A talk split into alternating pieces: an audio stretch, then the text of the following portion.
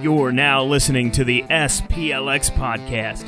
Every week, we'll have the latest news and interviews with SPLX athletes and special guests. This is the SPLX podcast.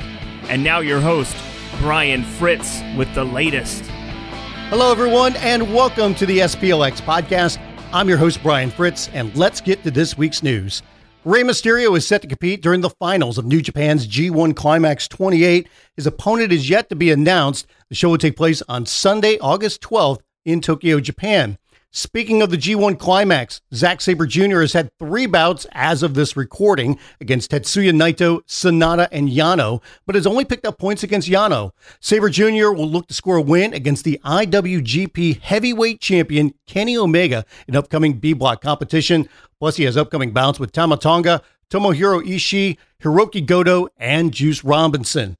Talking of Zack Sabre Jr., it was announced that he will be unable to compete at Progress's Wembley Arena event this September due to his New Japan commitments. He commented on the subject saying, quote, gutted to announce that I'll be unable to appear at Wembley due to New Japan Pro Wrestling commitments. I'm very proud to have been with Progress since day one and wish everyone a huge success on such a monumental show for British wrestling. Apologies to everyone, and I'll claim my title match ASAP.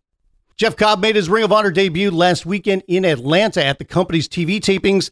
Jeff made his mark by attacking ROH Top Prospect Tournament participants. He also returned to New Japan competition at the G1 Special in San Francisco in an impressive outing against Hirooki Goto for the Never Openweight Championship.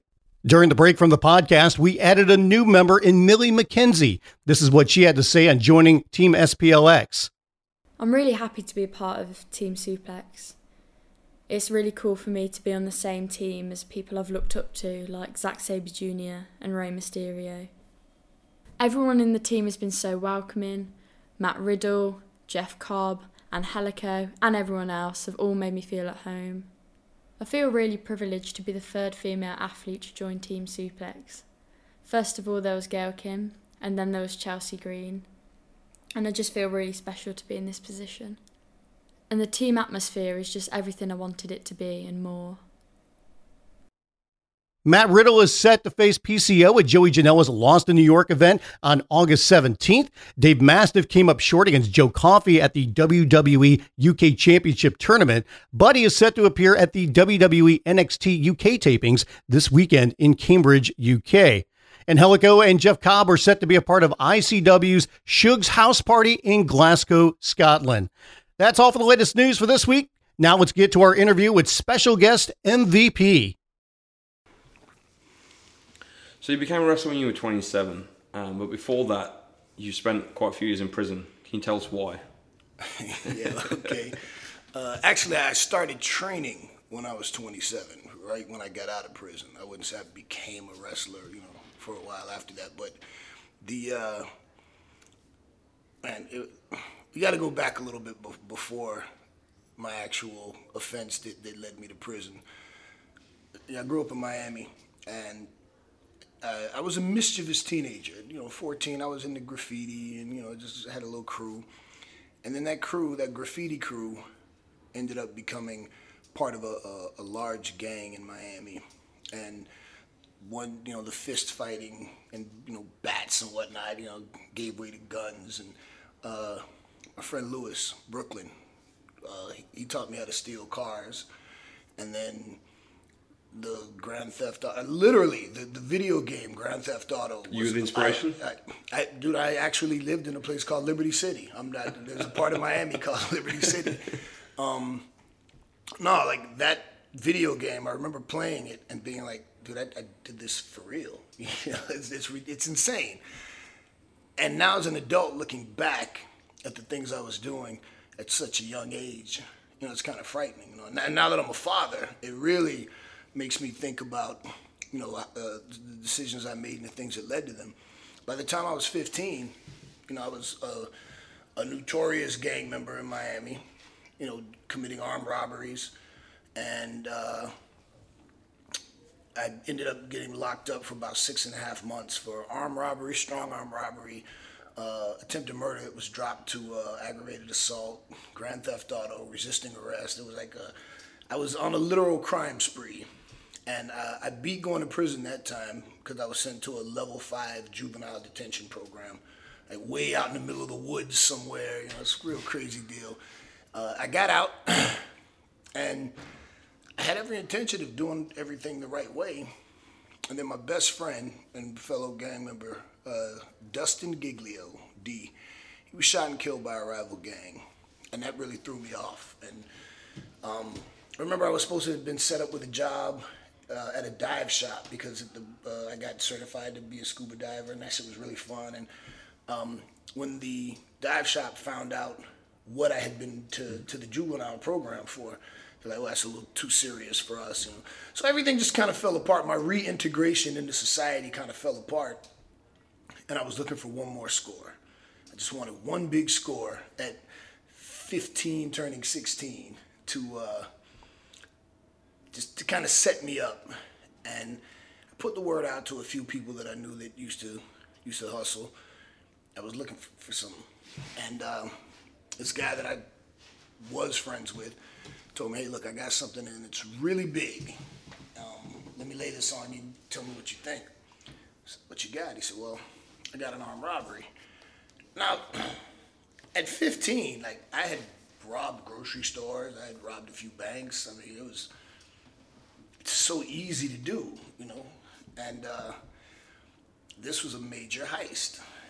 And when he when he laid it all out for me, I thought about it. I'm like, dude, you're fucking nuts. You want to rob a casino on a cruise ship? like that's modern day piracy. I think you can still get.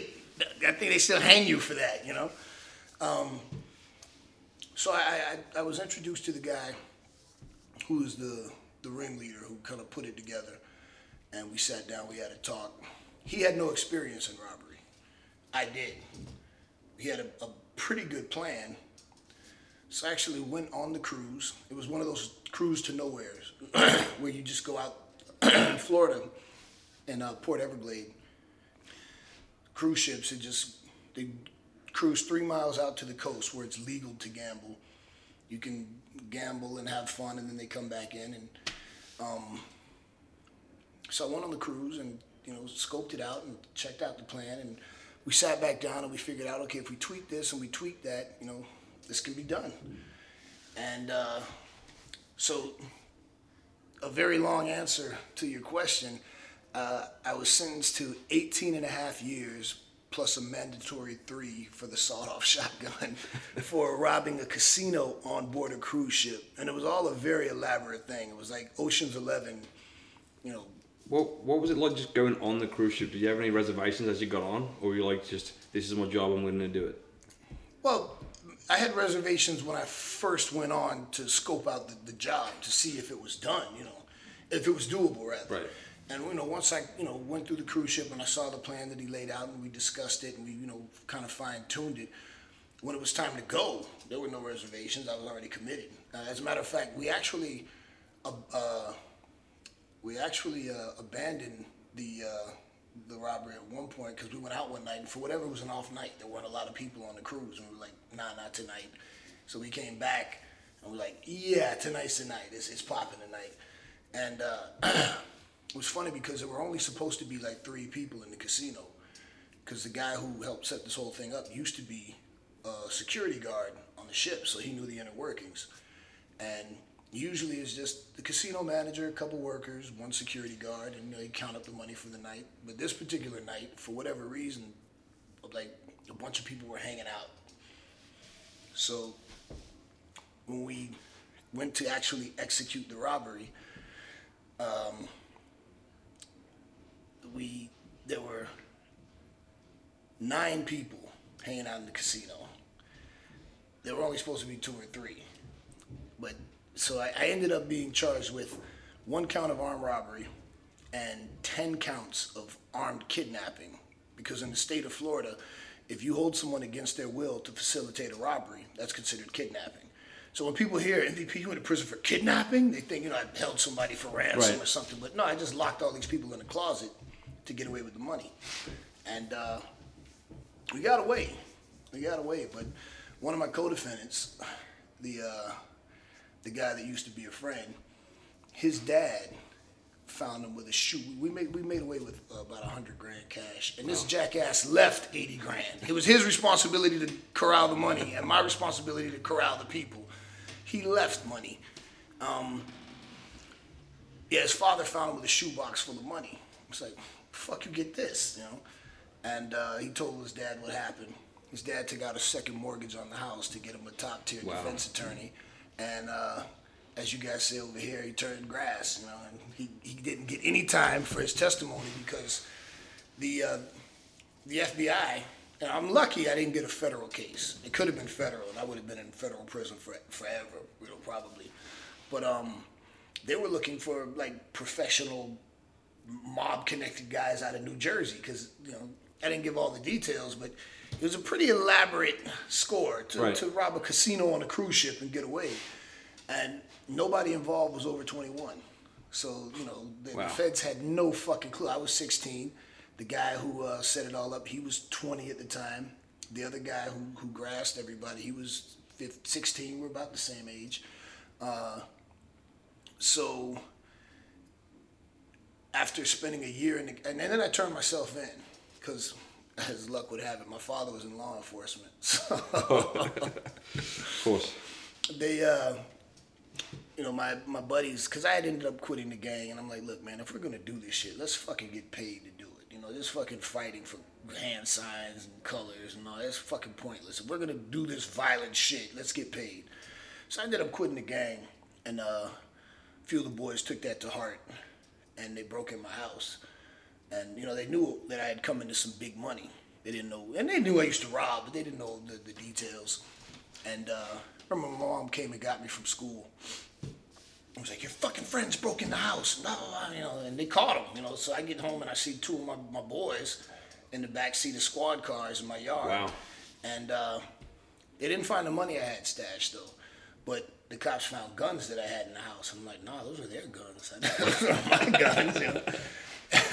and uh, my father had taken my brother to school that day for something. My father didn't live with us, and um, he shows up to the house, and you know, my mom, she's just a, a, a wreck. She's going off. She's having a fit, and uh, my father and I were standing on the porch, and I, I'll never forget. It was the first time my father and I smoked a cigarette together. He used to smoke cools, and he handed me a cigarette, sparked one up, and he says, "So, uh, is there anything that these guys can uh, can tie you to? You guys do anything?" I'm like, "Well, uh, you uh, saw that cruise ship that got robbed in Fort Lauderdale last week?"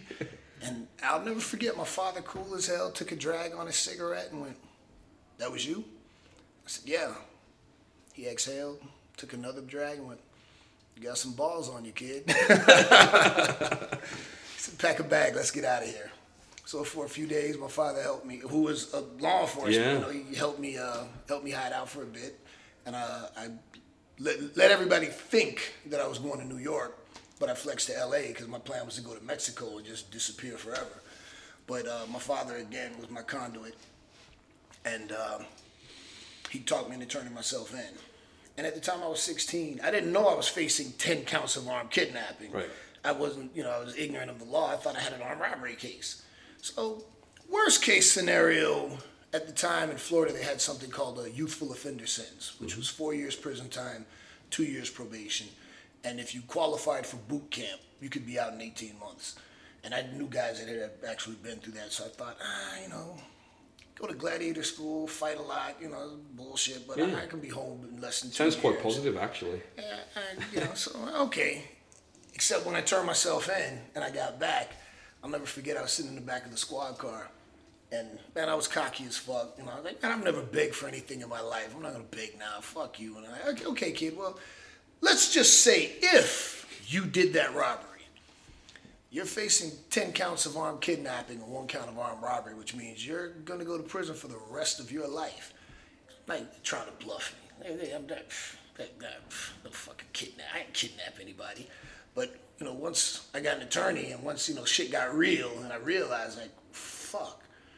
So I refused to make a statement, and I said, ah, you fucking take me to jail, man. I'm, you know. And they, they took me to the juvenile detention center in Broward County. I sat there for 30 days, and then I got uh, in Florida at the time what they called direct file. When you were a juvenile and you were uh, you've committed a serious enough offense, they send you over to be tried as an adult. So you're kept in a juvenile section of the jail and you're sent to a juvenile prison, but you're being sentenced as an adult. So after uh, spending a year in the, the county jail, I finally accepted a, a guilty plea. Um, I never made a statement, so they, you know, some of my other, everybody else. As a matter of fact, it's funny. A little detail I remember. They grasped. They, the the detectives knew what color boxer shorts I had on. Like they these Wow. guys. And I said beforehand, I said, look, if we get caught, they're gonna use every trick in the book. They're gonna say you're telling on me, and I'm telling on. Don't say anything. Don't say a word. Just don't say a word. Just wait. We'll get attorneys. We got the shit worked out. But they were so shook that you know I was the only one in the case that didn't make a statement. So they said, "Oh, you want to be a tough guy? We'll make an example out of you." so um, you know, after spending a year in the county jail, I ended up uh, making a plea agreement, a plea deal. I pled guilty uh, to an 18 and a half year sentence with three years for the sawed-off shotgun, and uh, I served nine and a half of that sentence, and then got out. Uh, but, but back then they called it game time. Most people call it good behavior, you know. But, So I did just shy of 10 years on that, that sentence, and uh, that's why I went to prison.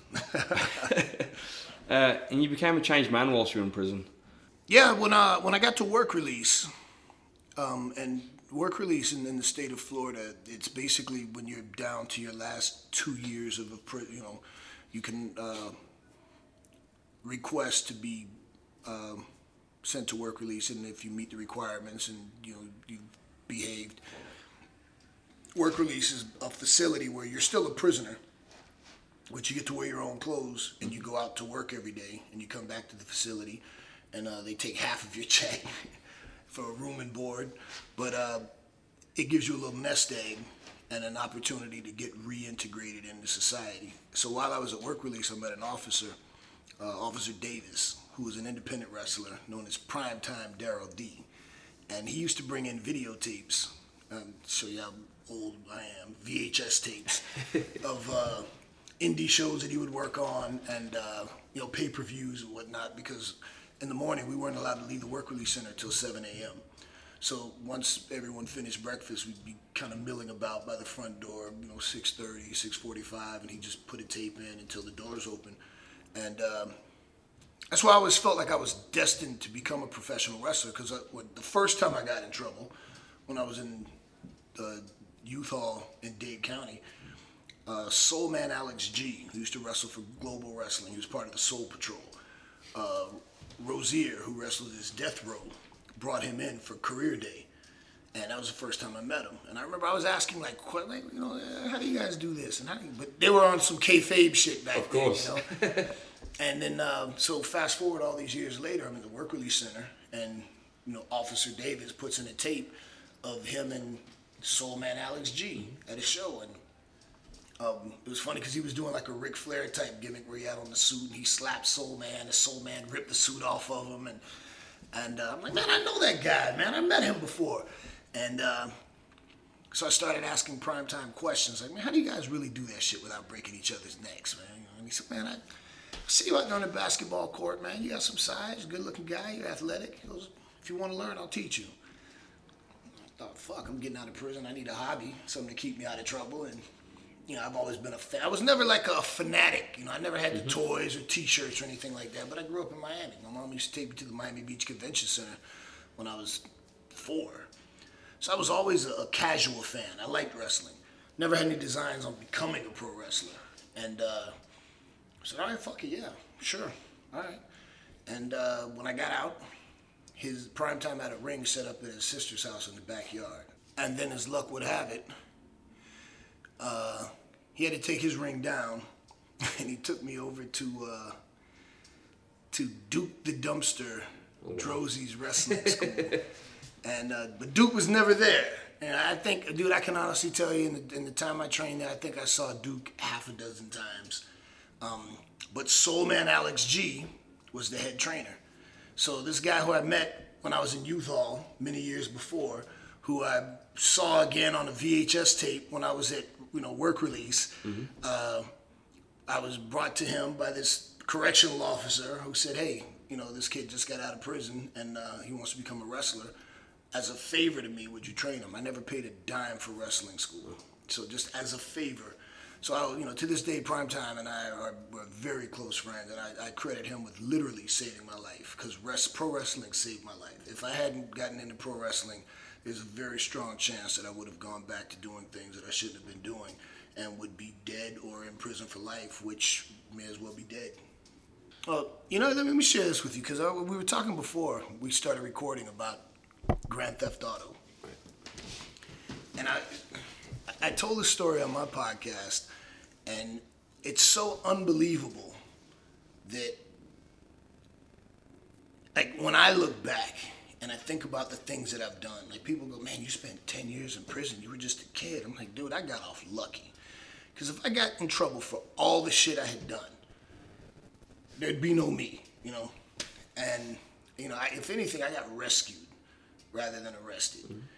Hey, I was 15 stealing cars, and you know just wilding out. And there was this this girl who I liked. Her name was Tara, Puerto Rican girl. She was a bad girl too. She used to you know run the streets and get into trouble. And I met Tara through this girl that I, we, me and this girl kind of had a thing. Never anything formal, but we liked each other. And but I was digging Tara way more than her.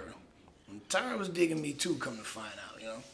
So back then, I had my own phone. You know, again, 44. So, so some of you younger listeners, some of this shit is gonna be crazy. But I had my own telephone line in my room, which back then that was hot shit. big. You know? Yeah, That's exactly. big, yeah. Well, my mom was like, if you pay for it, you can have it. You know. And the thing was, like, I always had a job. I, all, my mom instilled in me a, a, a very hard work ethic, which paid off for me in pro wrestling. But um, I, I got home and I'm on answering machine, and you know, there's multiple messages from Tara. Come hang out, come hang out, come see me, come hang out. So I was like, ah, all right. So I got uh, at the time my right hand man, this this this kid called Kango, and uh, my boy Raul. And I said, hey, look, we're gonna go down south, South Dade, South Miami, and we're gonna go hang out with these girls. And they're like, yeah, fuck it, let's roll. So we get down there, and Tara, we go pick up her girl. Now I'm in a stolen car, a stolen Mazda 626, I think it was. And then we go pick up this other girl. So there's three of us, three girls. You know, it's on and popping. Playing music. We're having a good time. And uh, we were gonna go to this mall. I'm not gonna say the name of the mall, only because when I tell the rest of the story, you'll see why. but we went to this mall, and I remember, you know, I had a pocket full of cash, and I told Tara, like, yo, you, know, you want to get a hotel room tonight on the beach and hang out, you know, just you and me? And she was like, yeah, I'm down with that, you know. So I'm like, bam, it's on, like you, know. Dog. Oh, and then I had been lusting after Tara for some time, you know. So we're driving through the parking lot of this mall, and you know, we're, music's playing, kids wilding out, and I'm not paying attention, and I accidentally re, uh, rear end this security truck. Nothing, just a bump, boom, you know, I'm like, oh shit. So I'm trying to play it off, and I get out. The security guard's a young guy. I'm like, ah, well, there's no damage to my car, none to yours, you know, so we should be fine. You know, let's just, you know, let this go. And he goes, well, no, I have to report it. So now I'm trying to switch gears. I'm like, listen, man, I'm not supposed to have my dad's car. I'm gonna get in really big trouble. Can you just let this slide? And he's like, no, sorry, dude. I, I just I have to call this in. So I get back in the car, and Tara, she's like, yo, son, we gotta go. I got a warrant. I got a warrant. You know, because she was a bad girl too. She used to do her shit. So mm-hmm. she had a, a warrant. She she was supposed to appear in court for something. She didn't go. So she had a bench warrant. So she was, I got a warrant. So I punch it. And the security guard tried to jump in the way, and I, I hit him. I mean, he popped back up. He was okay. He kind of rolled off the hood, you know. But I didn't know this mall. So now I'm like, and Tara's like, son, let me out, let me out. I gotta get out. I got a warrant. I got a warrant. The girls are in the back screaming. And finally, I just slam on the brakes. And I'm like, everybody out. The girls jump out.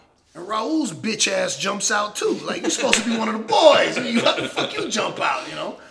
So I, you know, I, I turn a couple more curves and uh, then I tell Kango, I'm like, jump out, man, just jump. I got this, you know. And all of a sudden, like I see all these security vehicles, you know, converging. They were, I remember they were Cherokees, this security like Jeep Cherokees with yellow lights on top. And I'm like, fuck, I'm not going to jail, man. I am not going to jail today. I'm not.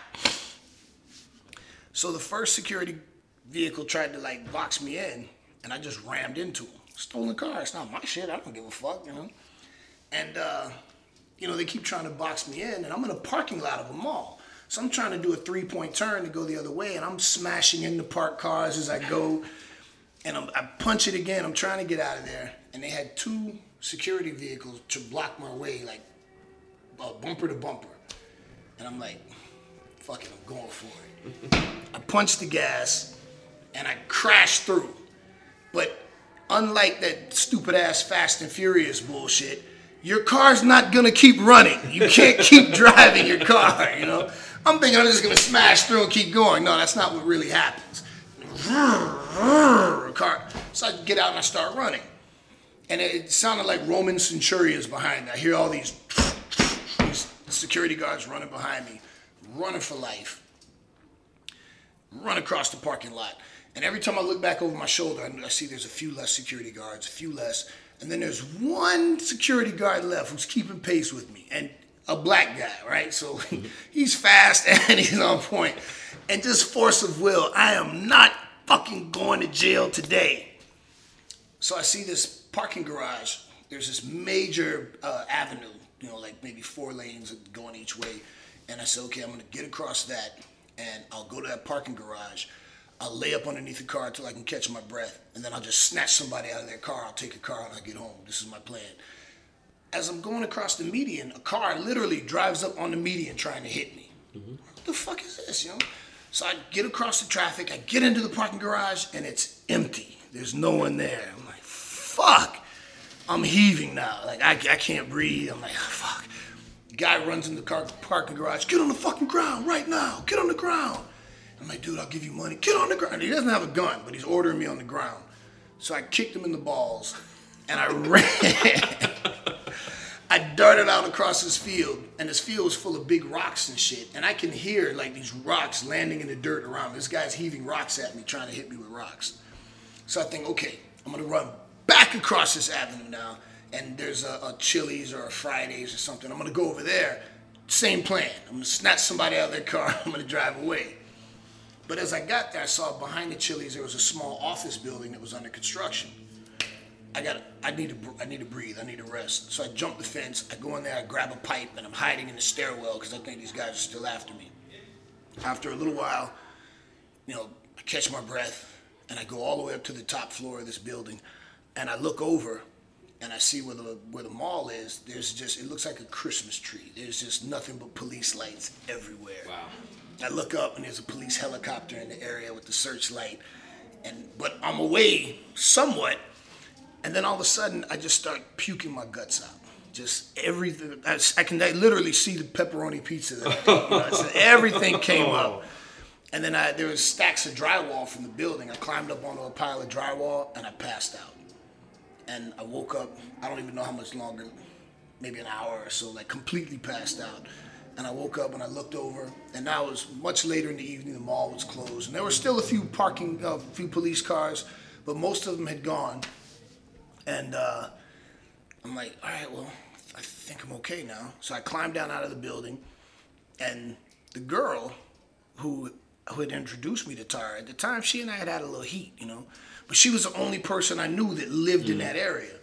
So I creep back down out of the building, and I'm, you know, real calm and cautious, and I creep across the street to a little convenience store, and I get on the payphone, and I call uh, Teresa and she said, yo, where the fuck are you? What the fuck? I just heard what happened. What are you, what? I'm like, look, I'm stuck down here. I don't know where the fuck I'm at. Like, can I come, can I catch a cab to your house? And like, yeah, yeah, come over here, come over here.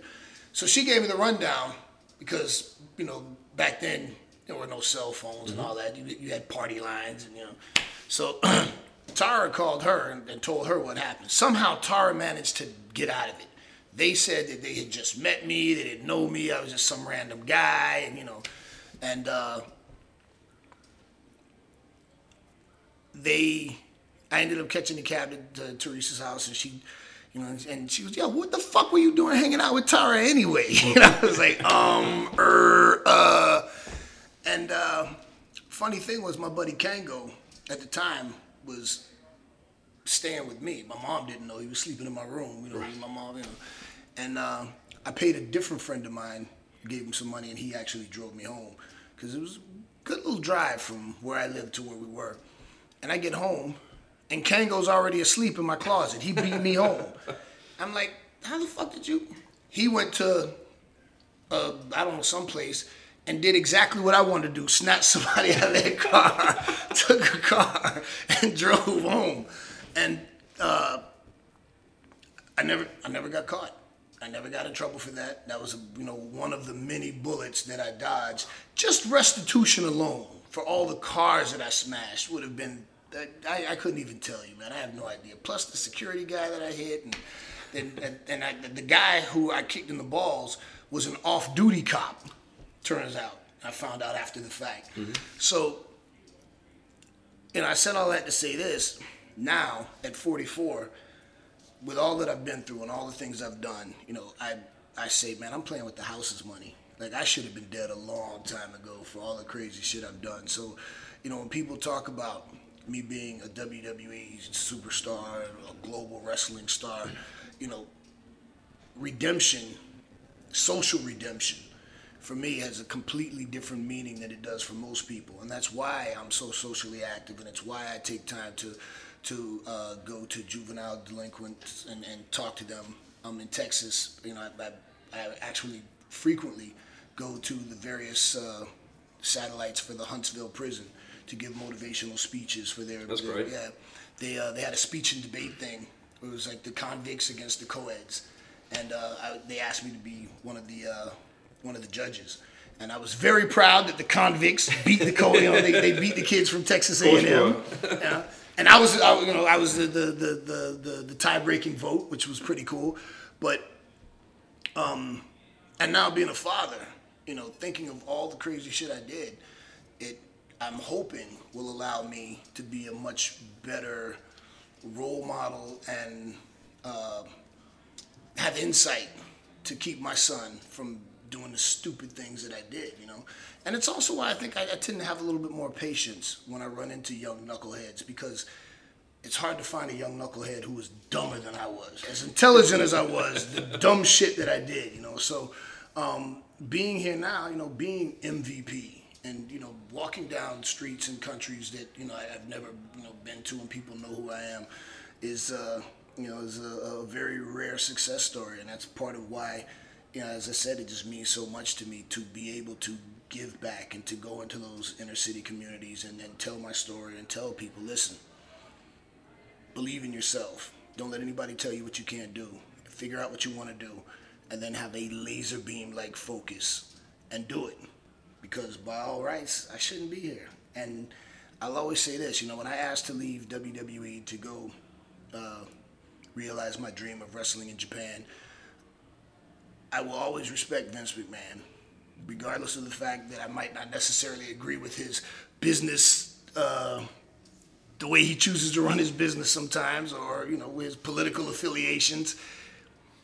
He gave me an opportunity when society wouldn't allow me to have a minimum wage job because I was a convicted con, you know, criminal.